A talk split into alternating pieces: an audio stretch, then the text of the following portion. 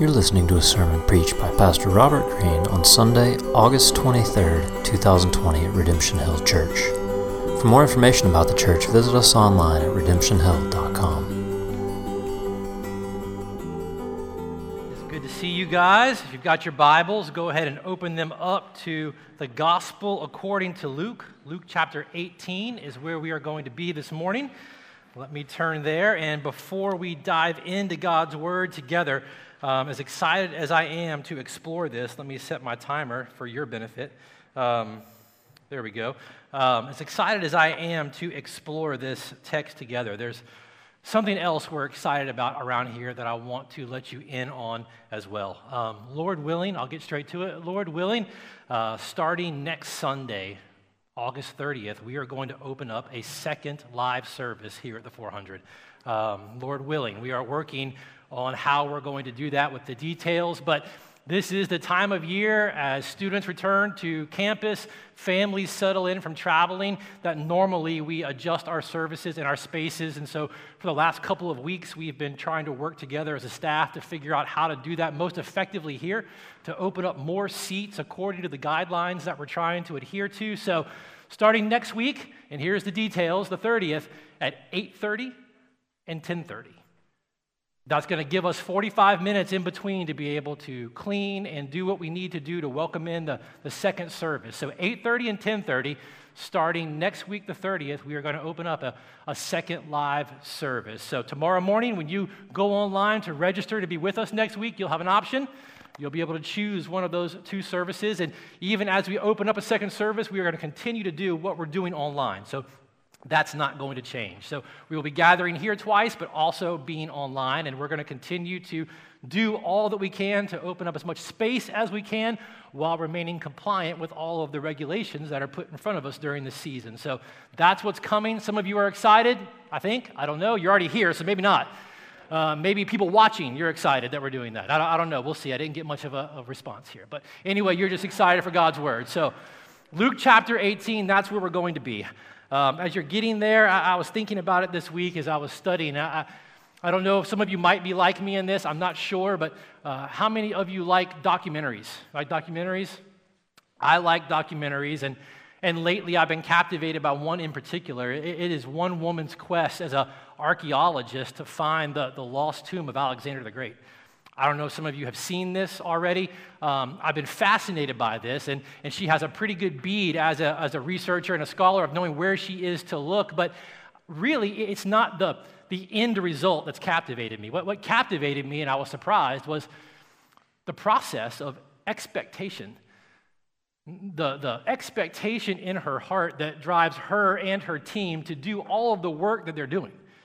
To move all of the dirt, to sift all of the dirt, to painstakingly and precisely dig in these areas to try to find this priceless treasure that she thinks is there. I've been so mesmerized by watching their patience and their boldness as they dig and scrape, trying to expose something that's there. And I'll be honest with you, I try to keep a lot of my own personal weird kind of stuffed in, and I don't really let it out, but I'll let it out right here. I've been so fascinated by it that even this last week, as we have attempted at our house to dig out a tree stump, not have it ground out, but actually dig it out, I found myself out there on my hands and my knees trying to move dirt, to expose roots, to follow root lines, to make space, to cut roots so that I could get around the tree and try to dig it out. And I've imagined that I'm just one of those team members.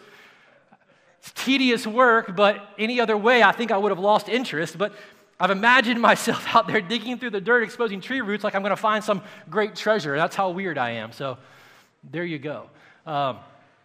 But the thing that has captivated me as I was doing it, and I considered the patience and the boldness and the expectation, it's the process, how this team was expecting to find something priceless, and because of that, they dug. They just kept moving dirt. What a thankless job. They just kept moving dirt because in their minds and in their hearts, they believed that below that dirt somewhere, they were going to find something that was potentially life-changing. And they'd find something, and it would lead them down a different trail, and they'd just keep going. patiently and persistently because they know what they're after is priceless. And it captivated me over the last couple of weeks, and I even thought about it this week and as I was studying for Luke chapter 18, because it's that same expectation and process, the expectation of coming across something life-changing, a priceless treasure that truly drives good study of God's Word. It's as we open up His Word, because it's His Word, that you and I, aided by His Spirit, do the work of digging, moving dirt slowly, that we might be able to expose priceless treasure that does have the power of God Himself to change our lives in fundamental ways. It's why, if you've ever wondered, the act of preaching is called exposition, because the job is to actually expose the priceless treasure of God's Word. It's to move to dirt, to clear the path, to expose the reality of what God is saying. And so as I've been captivated by that process, it's because in my heart I've been captivated by the gift and the opportunity that God has given us to do the very thing with the Word that He has inspired and left for us. So this morning what I'm doing is inviting you to come with me as we begin to expose some of God's priceless treasure in this parable. But before we do that, one of the things we have to do, just like the good archaeologists have to do, you have to determine your boundary lines. As I was watching this documentary, they had to determine the boundary lines of where they were going to dig in order to find what they were looking for. And when we come to God's Word and we begin to study it, we've got to do the work of defining the boundary line, so to speak, the context of what it is we're reading and what it is we're looking at. And so while the parable comprises 8 verses, chapter 18, verses 1-8, you do realize, we've said it before, that chapter and verse number were later addition to God's Word. They were added hundreds of years later to aid in the study and really the memorization and the finding of aspects of God's Word. They weren't part of the original writings. So when we come to a parable like this and we read it, and we come to verse 1 and we see Jesus right here in verse 1 say, "And He told them a parable," we realize, wait a minute, He's still talking, He's in the middle of a conversation, and so we have to go backwards a little bit. And He told them a parable. Okay, He must have told them other things. So what did He tell them? So you go backwards a little bit in chapter 17 to figure out what this parable is a part of. What's the conversation that's actually happening? And if you trace it back, you'll find that conversation really begins in chapter 17, verse 20, where Jesus is asked by a group of Pharisees about the coming of God's kingdom, and Jesus gives them an answer. And then He also speaks directly in that conversation to His disciples. And when we get to chapter 18, verse 1, this parable that we're looking at this morning, it is part of that conversation. So we know it's part of a bigger conversation, and then we get to the end of the parable in chapter 18, verse 8, and it says, "Will the Son of Man find faith on earth when He comes?" We realize that this is all one part of Jesus' full conversation that He's been having about the coming of His kingdom. So as we come to this parable, we've got to understand its boundary points.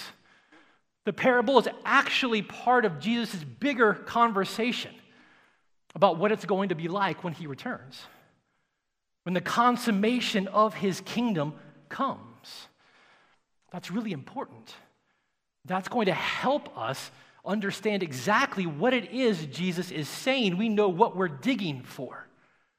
Rather than coming to this story with an expectation of what we should find, putting something in there, we now know what the context is, and we can begin to do the work of exposing what He has in there for us.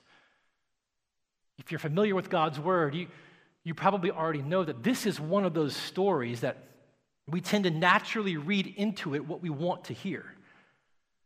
In fact, often the main point of this parable is taught, and it's actually a secondary reality of the story. But because we often tend to read it outside of its bigger context, we make a secondary point the main point, and we miss the main thrust of what Jesus is saying. It's not because the main point we tend to make about this parable is something that's wrong. It's just not that it's the main point. And so you've got to do the work of defining your boundary lines. And so as we do that, let's just take a quick overview of the land, of the conversation that Jesus is in, so that we can better understand the parable when we get to it, because it's not complex. When you heard Grace read it, it's pretty clear.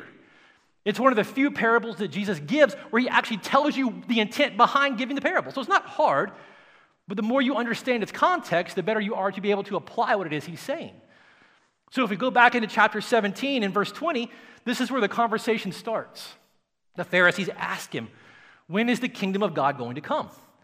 And of course, implicit in the question is their expectation of what that kingdom was supposed to be like. When is the kingdom of God coming in such a way that the Son of Man is going to overthrow the tyrannical rule of the Romans and establish a throne of David here in Jerusalem and righteousness and justice reign? When is that geopolitical reality that we have been so longing for and waiting for going to happen? And Jesus' answer to their question baffled them. Jesus basically said, if you're only looking for particular powers and signs like that, you're going to miss it because the kingdom has already come in your midst. If that's what you're looking for, you're actually going to miss it. The king has come, and his reign is established wherever he wins the hearts of men and women, and the allegiance of men, women, and children come to him. And then in verses 22 through 25, Jesus reminds them that while the kingdom is quietly but powerfully already in their midst, he begins to warn his disciples not to be deceived into thinking that at some point when he returns and his kingdom is finally consummated, that people might actually miss it. You can sit there and read it this week. They'll say it's not going to be like someone looking and go, there it is, and there it is. And if someone doesn't point it out to you, you'll miss its reality. Don't be mistaken. While it is here now, the king is here, but it's here quietly and subtly. When he returns, no one is going to miss it. That's what he is saying in these verses. Verse 24, he says, for as the lightning flashes and lights up the sky from one side to the other, so will the Son of Man be in his day. His return isn't going to be one of those things left up to people pointing it out to each other. It's going to be obvious to everyone. But in verse 25, he says, but first he must suffer many things and be rejected by this generation. So his first coming and his second coming are going to be very different from each other. And then in verses 26 through 30, Jesus begins to describe the days leading up to his coming. You can go back and read him this week. He says, like the days of Noah before the flood and the days of Lot before the destruction of Sodom and Gomorrah, so will the days be in the coming of the Son of Man. But here's the thing. You've got to read it, okay? We'll talk about it in just a second. When you think, if you're familiar with those stories, when you think about the days of Noah before the flood and the days of Lot before Sodom and Gomorrah were destroyed, you think of the most vile realities of sin being lived out in the hearts and lives of man, don't you? That's why judgment comes. But listen to exactly what Jesus says. The days of his return are going to be like the days of Noah before the flood and Lot before the destruction of Sodom and Gomorrah. People are going to be eating, drinking, marrying, buying, selling, planting, building. What does that sound like? Does that sound like the fullness of depravity unleashed on earth? Well, it sounds like ordinary, everyday life. It sounds like ordinary, everyday life. Jesus does not highlight the depravity on display in those days. He highlights in this conversation the reality of ordinariness. Verse 30, he says, so it will be on the day the Son of Man is revealed. The world will be consumed with everyday life when he returns to consummate his kingdom. In verses 31 through 37, Jesus then warns his disciples, on that day, when he returns, and everyone will see it, but everyone will be captivated by the everydayness of life here on earth. Don't be found looking to turn your heart back to the things of this world when he returns to finally consummate his kingdom. That's what he's saying in verses 31 through 37. Don't turn your heart back with longing for the world. Don't be like the one, he says, who's upstairs on his roof while all of his goods are down in the house. And when the Son of Man returns, he says, wait a minute, let me go get my stuff. Don't be like Lot's wife. On the way out, as God has spared them and they're leaving, she turns back. Don't be found like that on the day the Son of Man returns. And Jesus gets real serious. He says, on that day, two will be in bed. One will be taken, another will be left. Two will be working in the mill together. One will be taken, but one will be left. And his disciples go, well, where? Where are they going to be left? In verse 37, Jesus says, where the corpse is, where the vultures gather. They're not going to be gathered with the king and his people. They will be left to be gathered with the corpses. On that day, he's already taught when he comes and his kingdom is finally consummated, he will separate the sheep from the goats. This is the reality of his justice and his judgment when he finally comes to fulfill and consummate the fullness of his kingdom. Then, he says, and he told them a parable. So on the heels of warning them not to turn their heart back to the things of this world when he returns, he tells them this story. And it's connected to this bigger conversation because he ends the story saying, when the Son of Man comes, will he find faith on this earth? So the story is part of the bigger discourse about Jesus' kingdom and its fulfillment. Will his disciples listen and heed his warnings? Or will they be desensitized regarding his return? Will everyday life and the things of this world consume them? Will they remember Lot's wife? Will they keep their heart fixed on Christ and not on the love of this world? Matthew chapter 24, you can read it later on this week. Jesus doesn't tell the exact same story, but again, he's speaking again of the days of his return. And he says this, many false prophets will arise and lead many astray. And because wickedness is multiplied, this is what he says. Listen, this is about the days of his return. Most men's love will grow cold. But he who endures, whose love endures to the end, will be saved. And so it's fair to say, in context of what Jesus has taught about those days and what he's saying, and speaking about the consummation of his kingdom and his second coming, Jesus is warning his disciples, for those who have ears to hear, for those who are listening to him here, he is warning his disciples about the danger of their love and their heart growing cold. When he returns, will he find fiery love for him in the furnace of their hearts? Will he find faith? Based on his warnings, we see that both our love for him, our confidence in him, our faith, are both susceptible to being worn down, not just by persecution, not just by temptation. So fascinating when he talked about the days of Noah and the days of Lot, he didn't deal with the temptation and the depravity. He dealt with the everydayness of life. Our faith in him, our love for him, is susceptible to being worn down and dulled and, dare I say, even snuffed out. Not just by persecution, not just by temptation, but by the everydayness of life. One writer said this, he said, the good things in life can make us just as insensitive to the reality of God as the gross things in life can. So Jesus' disciples are left in a tremendous battle, which most people don't even realize is going on. The battle to maintain a radical, heartfelt, self-denying faith in Jesus, not only in the threat of persecution and sinful temptation, but also in the threat of ordinary home life and business life, which can blunt all of our sensitivity to God's eternal kingdom. So that, my friends, is the big picture that this particular story finds its place in.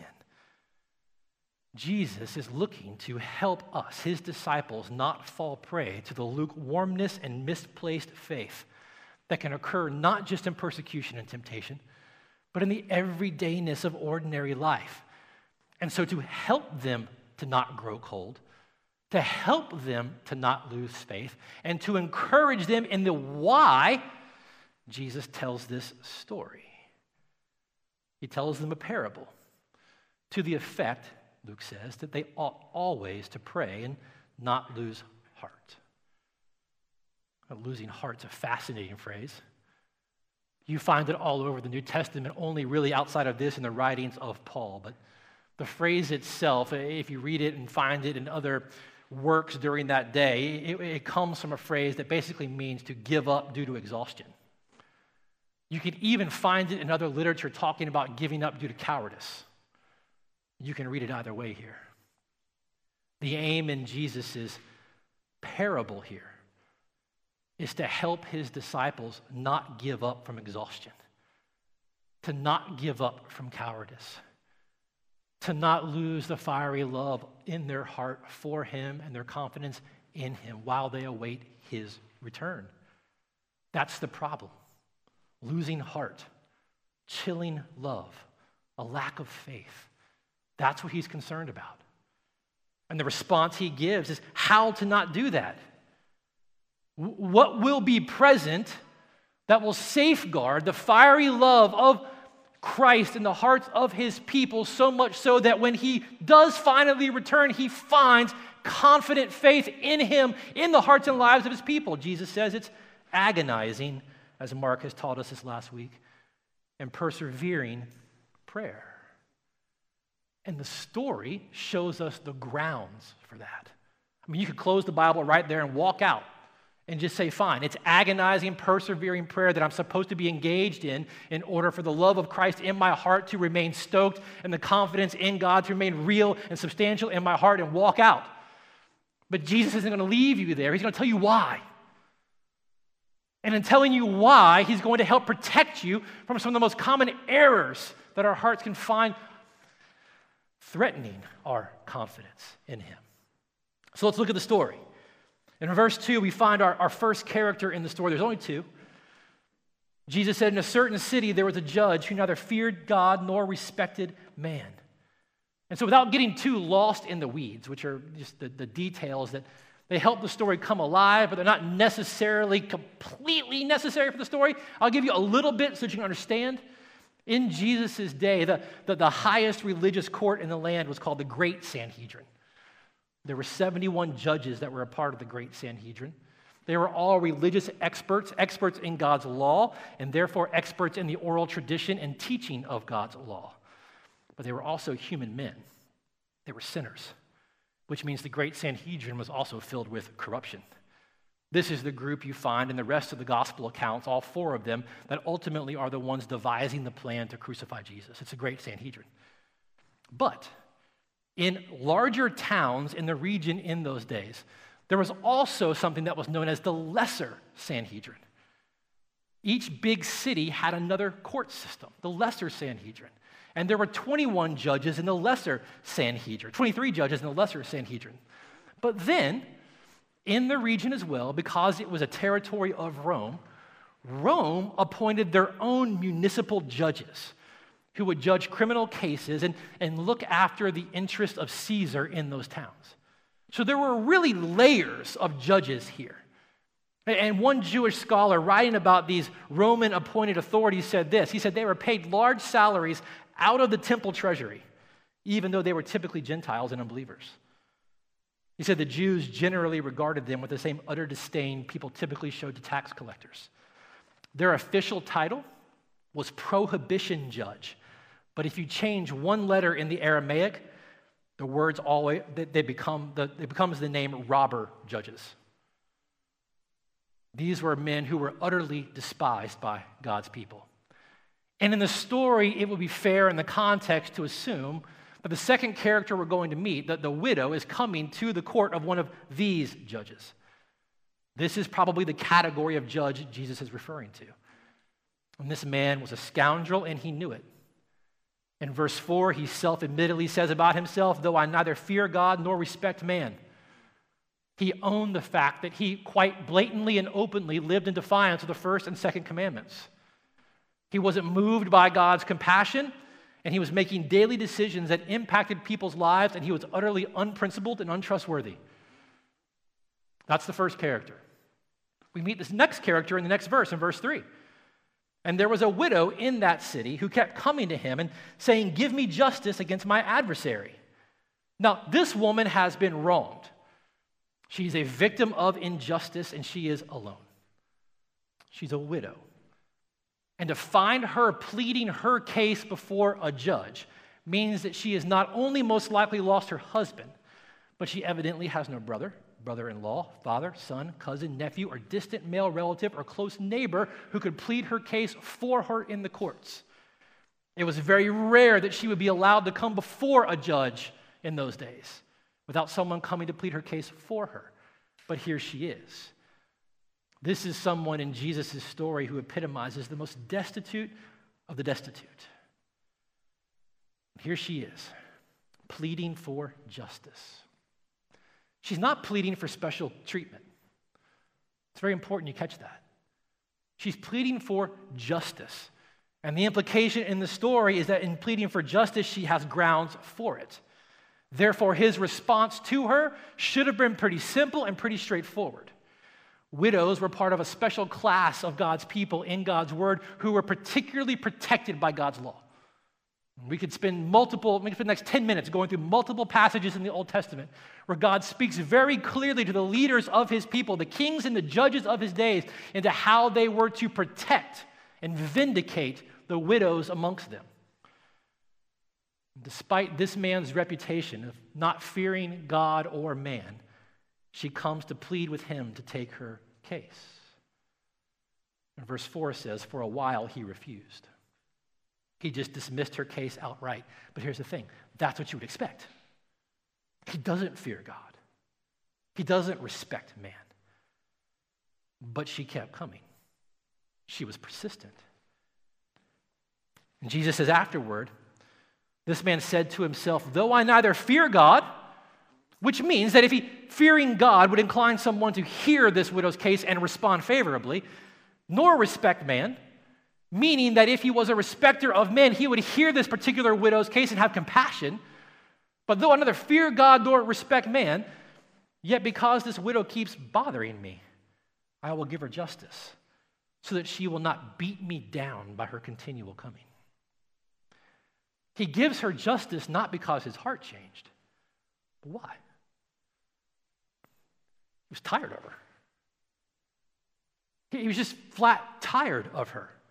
In fact, that phrase right there is a fun one, beat me down. Go back and read 1 Corinthians chapter 9 with the Apostle Paul. It's actually a boxing term, very specifically used throughout literature of its day. It means to strike violently below the eye.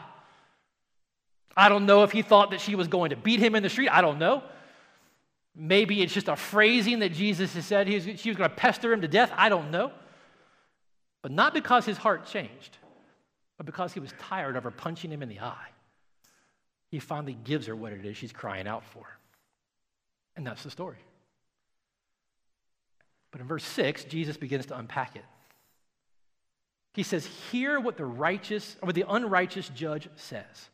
So what he wants his disciples to hear, in particular, is what this unrighteous judge says. And this is going to help us avoid some of the errors of application and misinterpretation.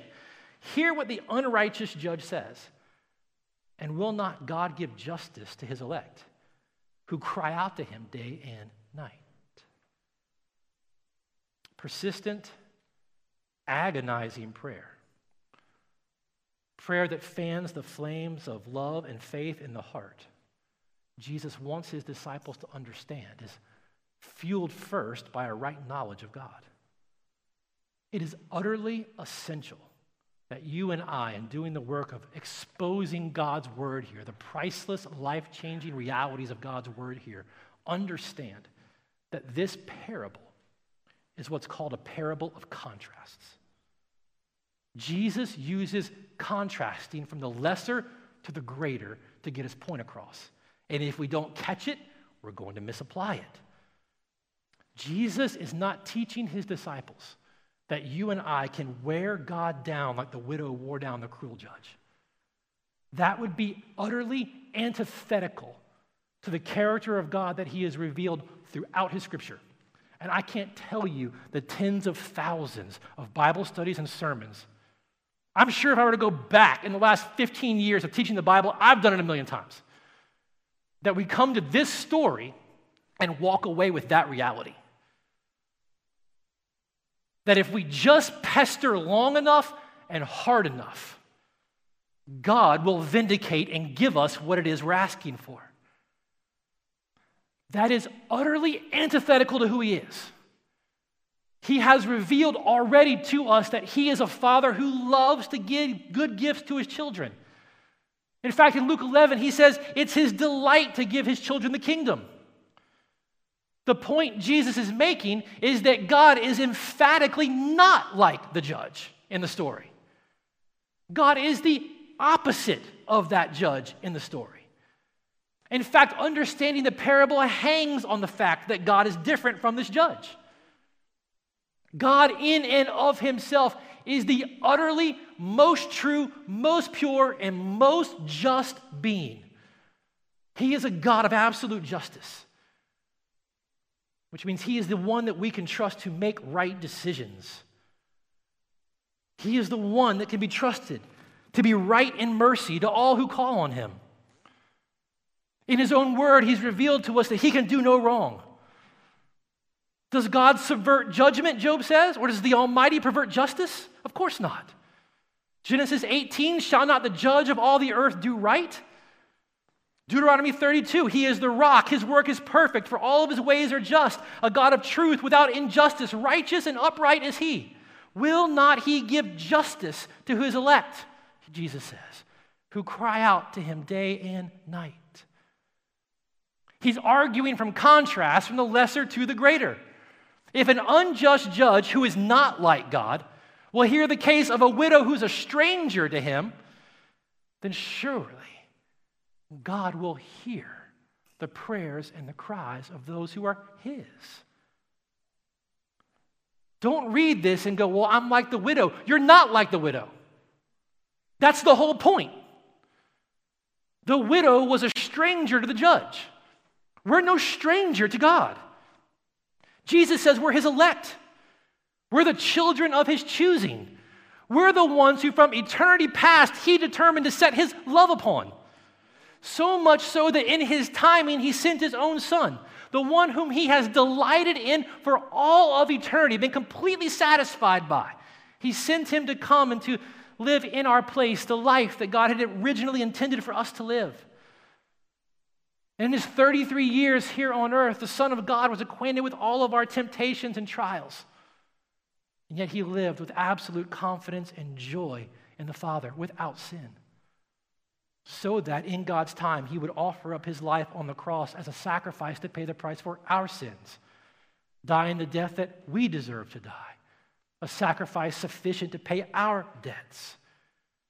And we know that it was sufficient because 3 days later, the Father raised the Son from the dead, receiving him into his presence, defeating the power of Satan, sin, and death in order that all who repent of their sin, receive his Son as Savior and King, would be adopted into his family as his children. And being one of his children is the single most precious position that you and I can have in this life. We are the utter opposite of the widow. Do you understand that? It means that God the Father set his favor upon you fully and freely. And he is with you and he is for you with all of the might and omnipotence that is his. That's what Paul's trying to tell the church in Rome. If God the Father is for us, tell me somebody who can ultimately be against us and prevail. If he's for us, who's going to stand there and condemn us? Who's going to bring a charge against God's chosen, God's elect, God's children? It's the Father who justifies. There's no sweeter position to be in life than to be one of his own. This is the contrast from the lesser to the greater. We're not the widow. Therefore, listen to the argument Jesus is making.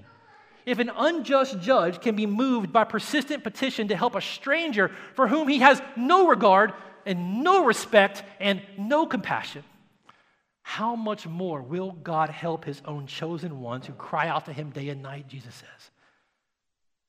Not because you wore him down, Not because he had predetermined a set number of times that you were supposed to ask for something and you finally got there. Not because you are more persistent than someone else, but because of who he is. Because of his love for those who are his. This judge listened and responded for all of the wrong reasons. God listens and acts on our behalf to vindicate our cause because he loves us. The judge acted selfishly. The Father acts on behalf of his children. Friends, prayer that perseveres and stokes faith and love in the heart is ultimately prayer that comes from a right understanding of God's character. That's what Jesus is getting after. But not just that. It's a right understanding of his character and a right understanding of his chronology, how he actually works in time. Jesus says, will he delay long over them? I tell you, he will give them justice speedily. That's a rhetorical question Jesus is asking right there. He's not expecting them to go yes or no. Will he delay long over them? Of course not. No. But here's the thing. You and I tend to lose heart. We'll go with exhaustion, not cowardice. We tend to lose heart because we don't understand God's timing or purpose in things. And as we begin to lose heart, we can find ourselves preoccupied with questions like when and why and how could you? And our hearts begin to challenge the goodness and the justice of God, his character based on his chronology. And there's two layers of understanding here. Not like hidden and exposed. No, like two ways to apply this in the reality of everyday life. The first comes by remembering the context of the story. He's talking very specifically about Jesus' coming, the consummation of the kingdom. He's talking about the day when complete justice comes, when tears are wiped away, when all wrongs are made right. Are we crying out to God persistently and agonizingly for this day? Is our heart longing for this day? Is our heart set for this day? While he may delay, his answer comes speedily, Jesus says. It doesn't mean the answer for his justice will come immediately. It means that when it happens, it will come quickly. Like the coming of the Lord will happen suddenly. Are our hearts longing for the day of his justice to finally be vindicated? Well, the days we live in are so hard. They're so exhausting. We can be so confused into thinking that our own wisdom and our own strategies and our own efforts can bring about the justice we so demand. Are our hearts captivated by the promise of a good and a sovereign God to bring about his justice in his time? This is the very thing Jesus is speaking explicitly to in the story. I love how John Piper said it again. He says it so much better than I ever could. He said, faith is the furnace of our lives, all right? So if you need pictures, close your eyes, you can just see it, all right? He describes the picture so well. Faith is the furnace of our lives. Its fuel is the grace of God and the divinely appointed shovel for feeding the burner is prayer. If you lose heart and lay down the shovel, the fire will go out. You'll grow cold and hard of heart.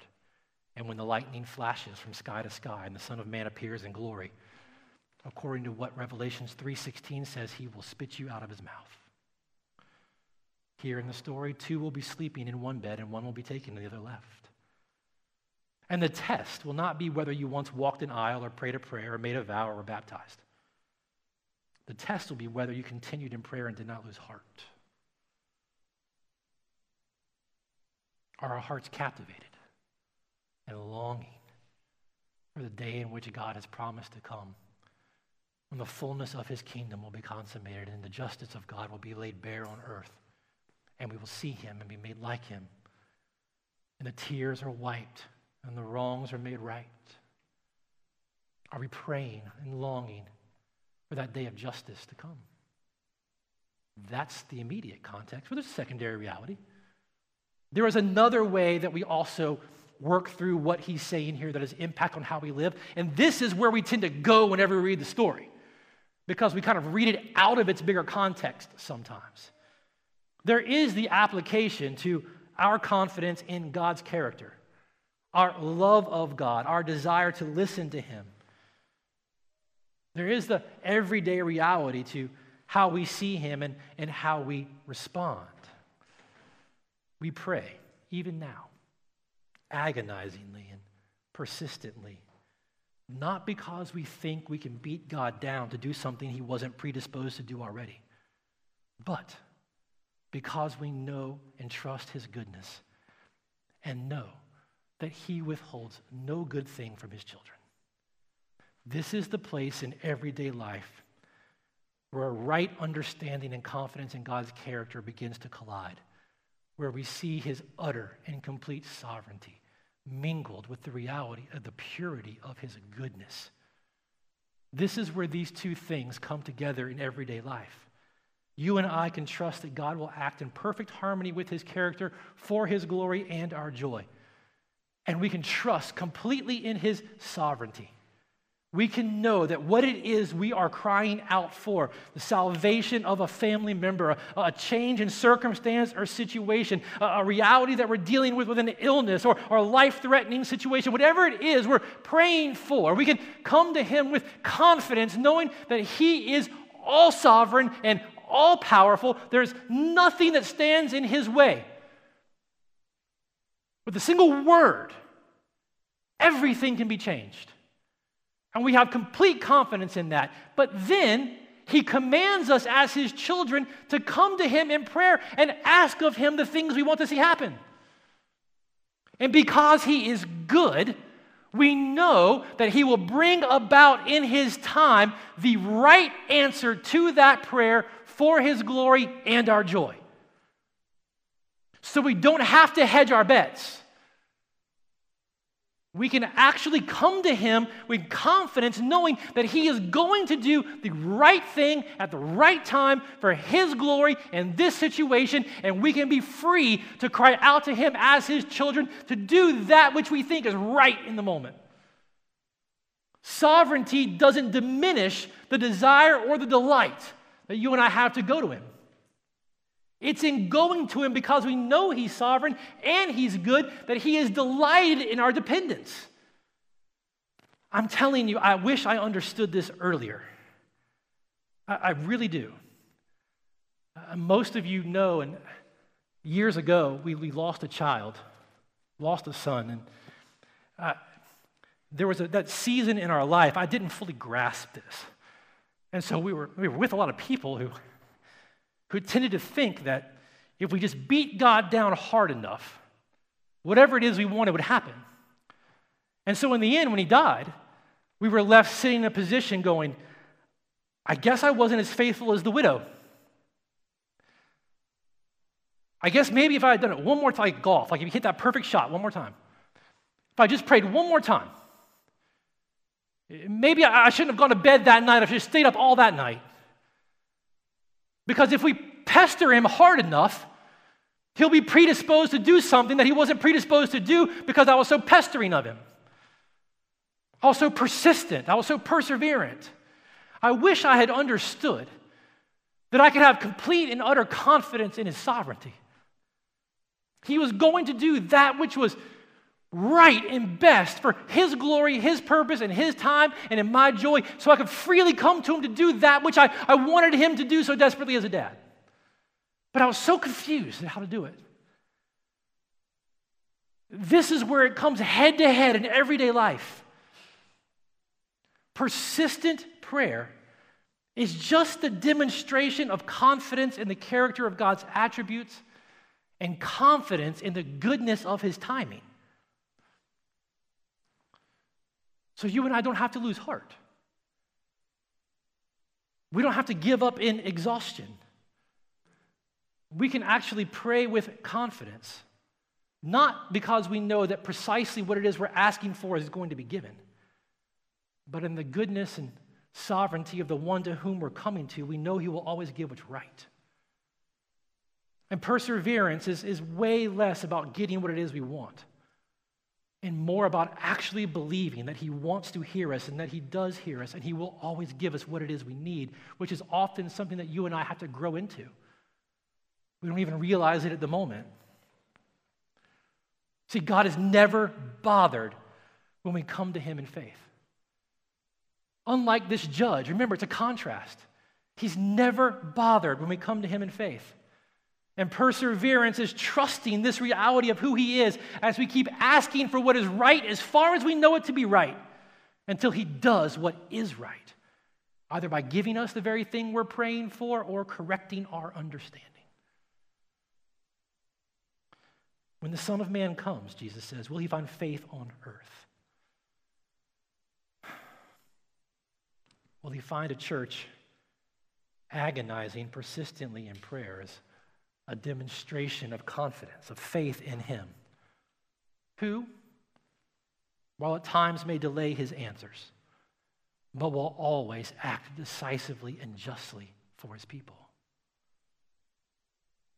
Church, a right confidence in the character of God, which shapes the chronology of his actions, is the shovel that throws the coal into the furnace of faith that enables us to be the kind that don't lose heart as we await the coming of the Son of Man.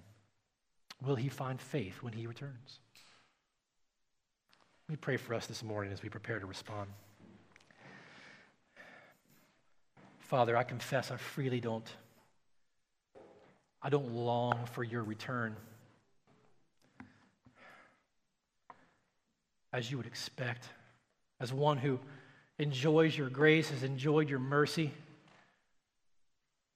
who's confident in an eternity with you. I find myself probably more like that person in the story up on the roof who's like, okay, you're coming. Let me go grab this and take it with me real quick.